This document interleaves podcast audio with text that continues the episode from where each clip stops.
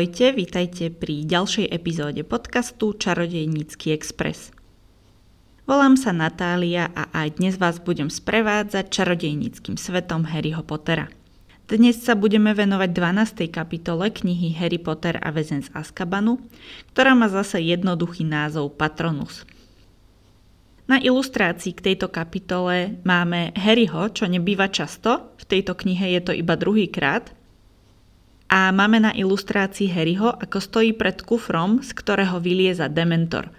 Vieme ale, že toto nie je v skutočnosti Dementor, ale iba prízrak v podobe Dementora. A Harry to vie tiež, ale to neznamená, že by z toho Dementora nebol rovnako vydesený, ako keby to bol skutočný Dementor. Predtým, ako prejdem k obsahu kapitoly, tak by som vám chcela pripomenúť, že tento podcast môžete podporiť na Hero Hero a za to dostanete prístup k bonusovým epizódám, ktoré sú iba na Hero Hero. Zatiaľ je tam deväť audio epizód, ale tento mesiac pribudne desiata prvá video epizóda, pretože táto bude o tom, kto by podľa mňa mal hrať v novom Harry Potter seriáli jednotlivé postavy.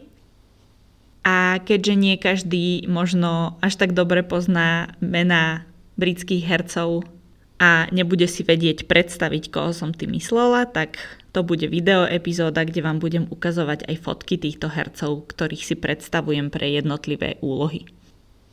Takže na to sa môžete tešiť na Hero Hero už tento mesiac. No a aby som sa vrátila k dnešnej epizóde, k epizóde Patronus, tak začíname dej tejto epizódy koncom vianočných prázdnin. Máme teda po Vianociach a máme tu ďalší, tentokrát dosť veľký rozkol, nielen medzi Ronom a Hermionou, čo sa stalo už tradičné v tejto knihe, ale k tomuto rozkolu sa pridá aj Harry, pretože dôvodom rozkolu je to, že Hermiona poprosila profesorku McGonagallovú, aby skontrolovala Harryho novú metlu Blesk, aby náhodou sa nestalo, že mu ju poslal niekto, kto chce Harrymu ublížiť. Pre Hermionu teda vianočné prázdniny asi neboli nič moc, keďže jediní traja chrabromilčania, ktorí zostali, boli ona, Ron a Harry a Ron a Harry sa s ňou nerozprávali, takže Hermiona mohla ísť asi radšej domov. Ale kvôli tomu, koľko má úloh, asi potrebovala aj prístup ku knižnici a doma by to mala ťažšie. Harry sa na Hermionu hnevá kvôli Blesku, nevie si pomôcť, chápe aj to, že Hermiona sa o ňoho bála, ale napriek tomu sa na ňu musí hnevať. A Ron sa hnevá aj kvôli Prašivcovi, a teda kvôli Krivolabovi a tomu, že chce stále Prašivcovi ublížiť, ale oveľa viac sa hnevá kvôli Blesku. Hermiona sa teda môže rozprávať tak s pani Pinsovou v knižnici alebo s Derekom, ktorý bol jeden z tých prvákov, ktorý zostal na Rokforte. Aj keď netuším, kto to je. Možno by si rozumeli. Večer pred začiatkom vyučovania po Vianociach sa Harry rozpráva s Woodom, keďže sa už študenti vrátili do Rokfortu. A Wood očividne tuho premýšľal celé Vianoce a rozhodol sa, že aj keď Harry dobrý stíhač, tak nemôže mať stíhača, čo zamdlieva, keď prídu dementori. Tak mu chce jemne naznačiť, že ho vyhadzuje z tímu a že si musí nájsť nejakého nového stíhača. Ale nevie sa úplne vyjadriť, ale Harry to aj tak pochopí a povie mu, že na svojom probléme s dementormi už pracuje. Okrem toho podľa mňa zahralo úlohu pri Woodovom rozhodnutí aj to, že Harry už nemá ani metlu a Nimbus dvetisíc Harryho metla bola jednou z najlepších v tomto chrabromilskom týme, ak nie najlepšia v chrabromilskom týme. Harry teda Wooda zastaví v jeho veľmi nervóznom monológu a povie mu, že teda dementorov mu už pomáha riešiť Lupin, respektíve, že Lupin mu sľúbil, že mu pomôže vyriešiť tento problém. A Woodovi toto stačí. Harry je dobrý hráč, dobrý stíhač a nie je ľahké nájsť dobrých hráčov metlobalu, takže Woodovi sa dvakrát nechce vyhadzovať Harryho z týmu. Také ťažké je zostaviť nový tím alebo nájsť niekoho dobrého, nového na pozíciu stíhača. Vidíme v šiestej knihe, kedy sa Harry stane kapitánom tímu a musí on ten tím zostavovať. Takže naozaj to nie je vôbec ľahké.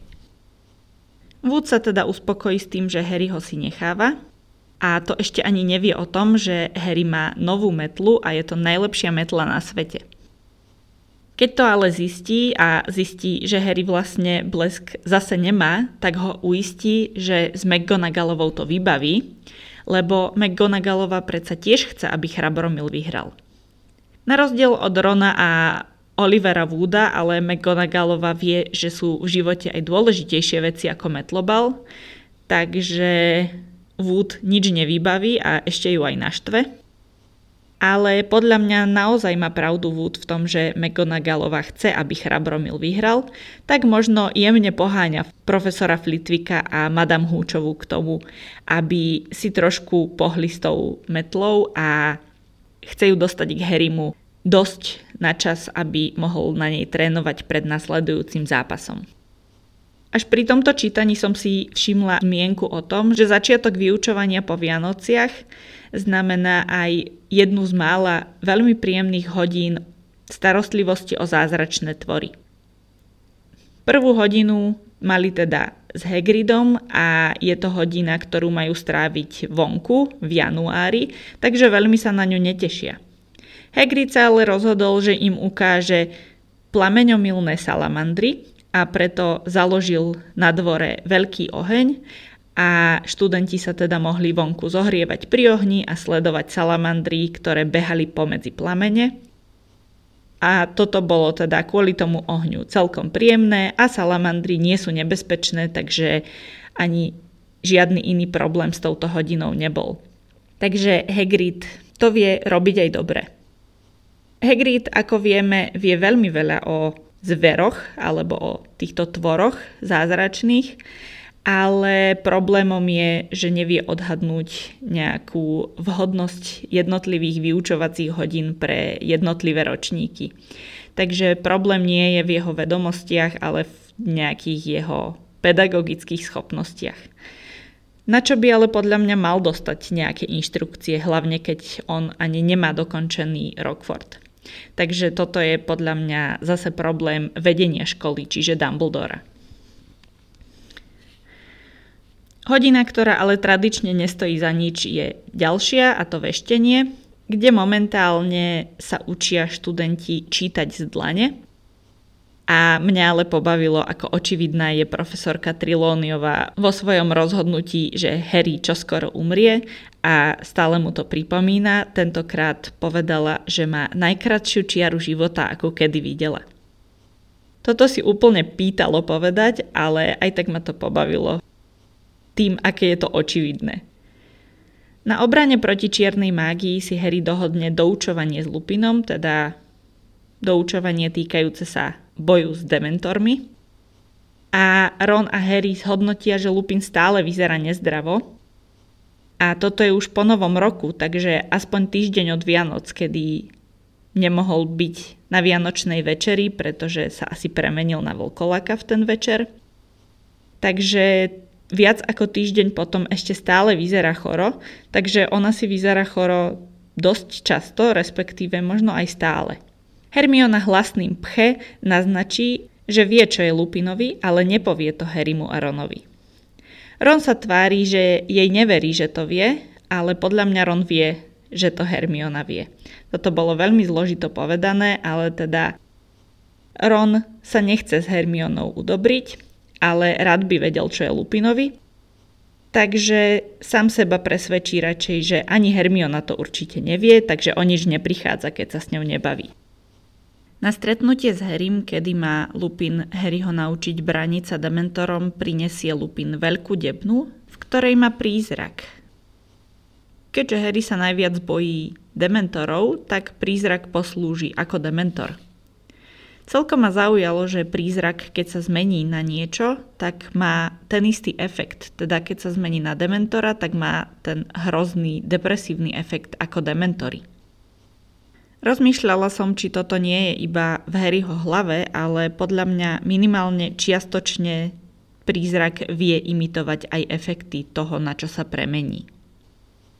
Lupin upozorňuje Harryho, že kúzlo, ktoré ho chce naučiť, teda Patronus, je veľmi náročné a ďaleko presahuje nielen úroveň vé čé ú, ale ako vieme z písania J K. Rowlingovej, tak aj úroveň mlokov. Je to kúzlo, ktoré je užitočné nielen na odháňanie dementorov, ale aj na komunikáciu, keďže sa cez Patronusov dajú posielať správy. Ale dáva mi zmysel, že teda nie je to ani na úrovni mlokov, pretože by bolo nefér skúšať ľudí z niečoho, čo nie každý dokáže. A musíte mať na to nielen schopnosti, ale aj isté osobnostné predpoklady, aby ste toto kúzlo zvládli. O Patronusoch sa dá toho rozprávať veľmi veľa, napríklad o ich histórii, špecifikách tohto kúzla, o rôznych podobách, ktoré nadobúdajú Patronusy pre jednotlivé postavy. A preto určite chystám špeciálnu epizódu o Patronusoch, takže dnes tomu nebudem venovať úplne veľa času. Ale teda spomeniem, že okrem dementorov odháňa Patronus aj smrtochvatov alebo smrtochvaty. A toto sú tvory, ktoré sú opísané v knihe Fantastické zvery a ich výskyt. Tieto tvory vyzerajú ako čierny plášť, veľmi tenký, a stretnutie so smrtochvatom opísal v osemnástom storočí čarodejník Plavio Belbi, ktorý sa stretol so smrtochvatom na svojej dovolenke na Papui Novej Gvineji. Tento útok prežil práve vďaka kúzlu Patronus, pričom mal šťastie, pretože smrtochvat väčšinou zadusí svoje obete v spánku a potom ich celé aj s oblečením zje a potom to trošku zhrubne z tej svojej veľmi tenkej podoby. A teda dementori znejú hrozivo s tými svojimi veľmi depresívnymi účinkami, ktoré na ľudí majú, ale smrtochvat teda tiež znie ako niečo, čo by som nechcela stretnúť. Keďže Lupin na rozdiel od Hagrida napríklad aj vie učiť, tak Harry mu najskôr vysvetlí teóriu tohto kúzla. Harry mu teda vysvetlí, že na vyčarovanie Patronusa potrebuje veľmi silnú šťastnú spomienku, ktorá mu vyčaruje ochrancu v podobe, ktorá je pre každého čarodejníka jedinečná, a taktiež mu povie, akým zaklinadlom má vyčarovať Patronusa. Harry to skúsi prvýkrát len tak na nečisto, bez dementora, a ako šťastnú spomienku si vyberie prvý led na metle. Z prútika mu vyletí kúdol strieborného dymu, takže hneď na prvýkrát sa mu niečo podarilo. A hneď potom Lupin otvára debnu s prízrakom. Podľa mňa mohol Harry ho nechať dlhšie trénovať bez toho, aby na ňo pustil dementora, pretože aj Harry učil svojich študentov v Dumbledorovej armáde bez prízrakov a dementorov a fungovalo to. Ale asi mu chcel Lupin ukázať hneď, aké je to ťažké, keď je tam naozajstný dementor a keď v prítomnosti dementora si treba spomenúť na nejakú šťastnú spomienku.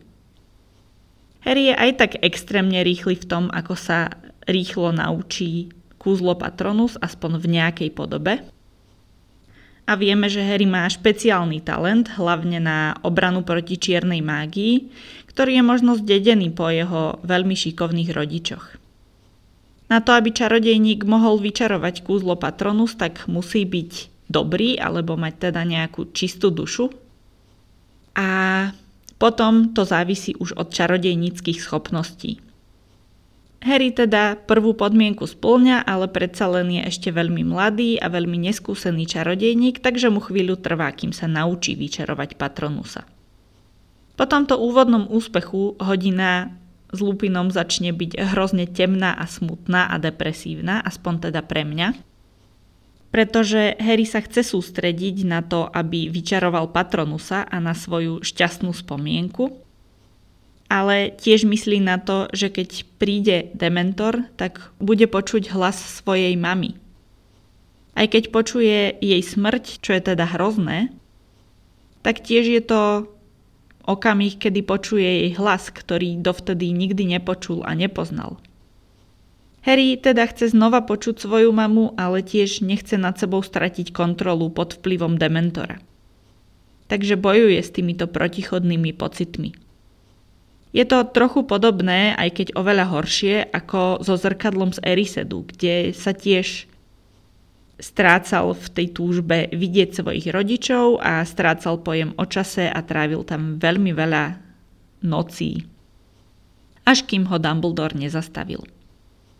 Tentokrát pri prvom pokuse s fejkovým dementorom, teda s prízrakom, počuje Lily, ale počuje aj Voldemortov hlas.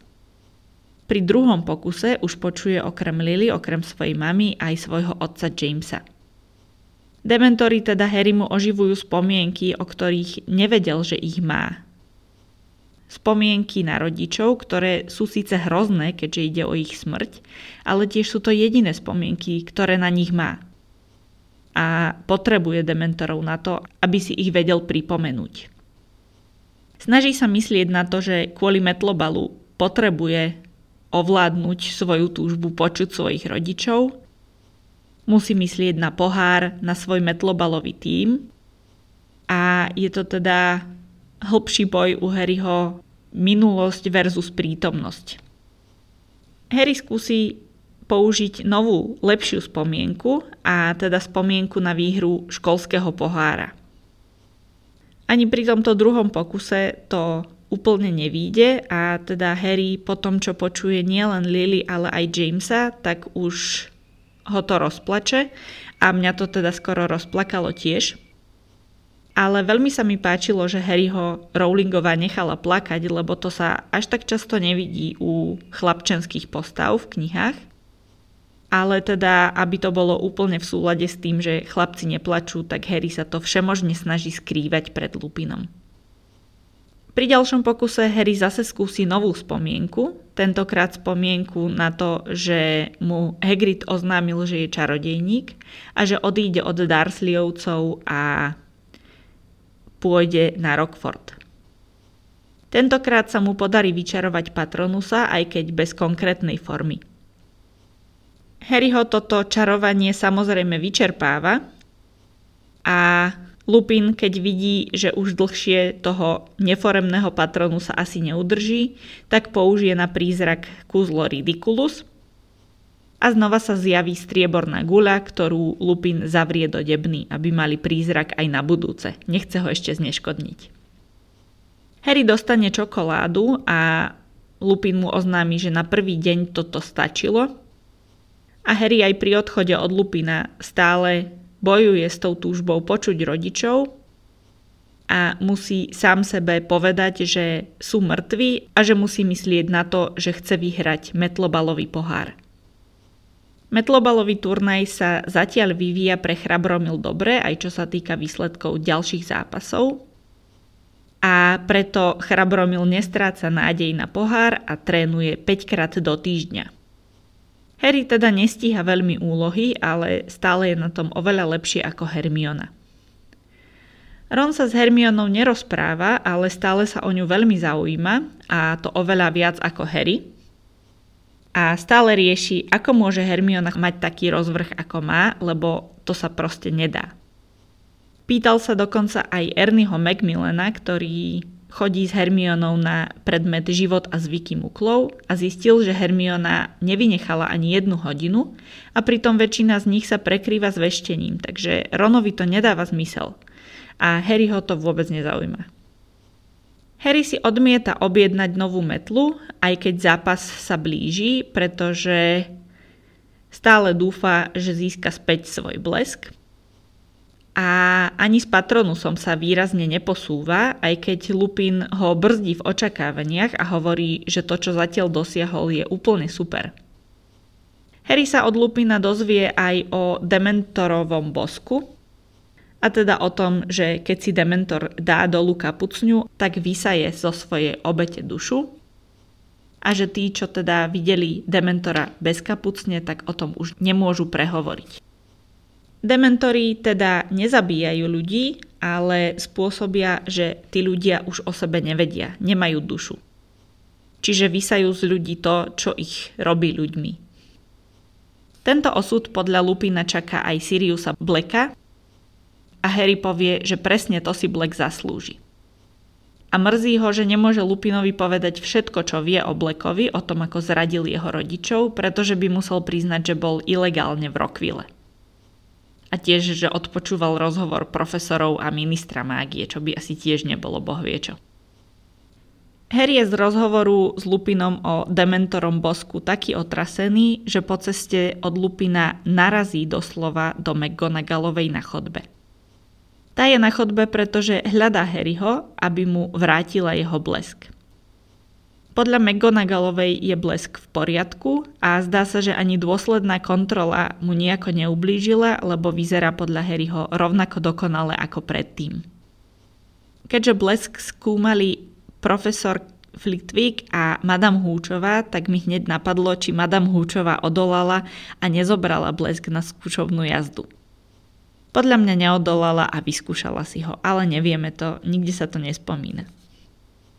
Harry a Ron sa tak tešia, že Harry dostal naspäť blesk, že sa rozhodnú, že sa idú pomeriť s Hermionou a pred portrétom ešte stretnú Nevilla. Neville sa nevie dostať do klubovne, pretože si napísal hesla na papierik a ten papierik niekde stratil. Toto sa ešte ukáže ako veľmi dôležitá poznámka. A napísal si hesla preto, že Sir Cadogan ich mení každý deň, a Neville nemá kapacitu si ich všetky zapamätať. Aktuálne heslo do chrabromilskej klubovne je bodaj ťa parom, čo je taká mierna nadávka asi. A podobne mierna nadávka je to aj v origináli v angličtine, kde je to heslo Odds Bodykins. Keď prídu do klubovne s bleskom, tak sa hneď všetci okrem Hermiony zhrknú okolo nich, respektíve okolo blesku, pretože si ho chcú aspoň chytiť alebo pozrieť sa naň zblízka, lebo je to naozaj metla svetovej triedy. A Harry a Ron nečakajú, kedy Hermiona príde za nimi, ale proaktívne sa idú s ňou udobriť. A teda Ron sa udobruje celkom svojsky, lebo prvé, čo jej povie je: vidíš, nič tej metle nebolo, ale teda aspoň za ňou prišiel. Ron sa ponúkne, že zanesie Harrymu metlu do spálne, pretože aj tak musí dať Prašivcovi jeho potkanie tonikum. A Harry sa zatiaľ posadí k Hermione, ktorá je obložená knihami a píše niekoľko úloh naraz, a medzi nimi aj esej Prečo mukly potrebujú elektrinu. Toto znie ako veľmi zaujímavá úloha a to nielen pre čarodejníkov, ale aj pre čarodejníkov z muklovských rodín, ako je Hermiona, lebo je to také zaujímavé cvičenie. Aj keď žijete s elektrinou celý život, tak môže byť zaujímavé zamyslieť sa, prečo ju vlastne potrebujeme. Takže podľa mňa na tom, čo Hermiona hovorila, že bude fascinujúce skúmať muklov z čarodejníckeho pohľadu, naozaj niečo je. Harry navrhne Hermione, aby sa vzdala nejakých predmetov a navrhne, že by sa mohla vzdať aritmancie, lebo tá podľa neho vyzerá hrozne. Ale Hermiona hovorí, že to je jej úplne najobľúbenejší predmet. Už nestihne vysvetliť prečo, lebo ich preruší Ronov výkrik zo schodov, a Ron teda s krikom prinesie zakrvavenú plachtu a pár ríšavých chlpov, čo je podľa neho jasný dôkaz, že krivoláp zožral Prašivca. A mne iba napadá, že ten smrad Peter Pettigrew znova nafingoval vlastnú smrť, čiže použil ten istý trik znova. A neviem, či je niekto odpornejší a slízkejší v celých knihách ako Peter Pettigrew, naozaj odporná postava. A týmto mojim rozhorčením ukončujem aj túto kapitolu a zase sa budem na vás tešiť o týždeň s ďalšou kapitolou z knihy Harry Potter a väzeň z Azkabanu. A ak si teda chcete vypočuť ešte niečo ďalšie, tak na Hero Hero vás čaká deväť bonusových epizód a tento mesiac teda pribudne desiata videoepizóda o možných hercoch pre nový seriál o Harry Potterovi. Takže budem veľmi rada, ak zvážite aj podporu tohto podcastu na Hero Hero. A teda počujeme sa znova o týždeň. Majte sa krásne.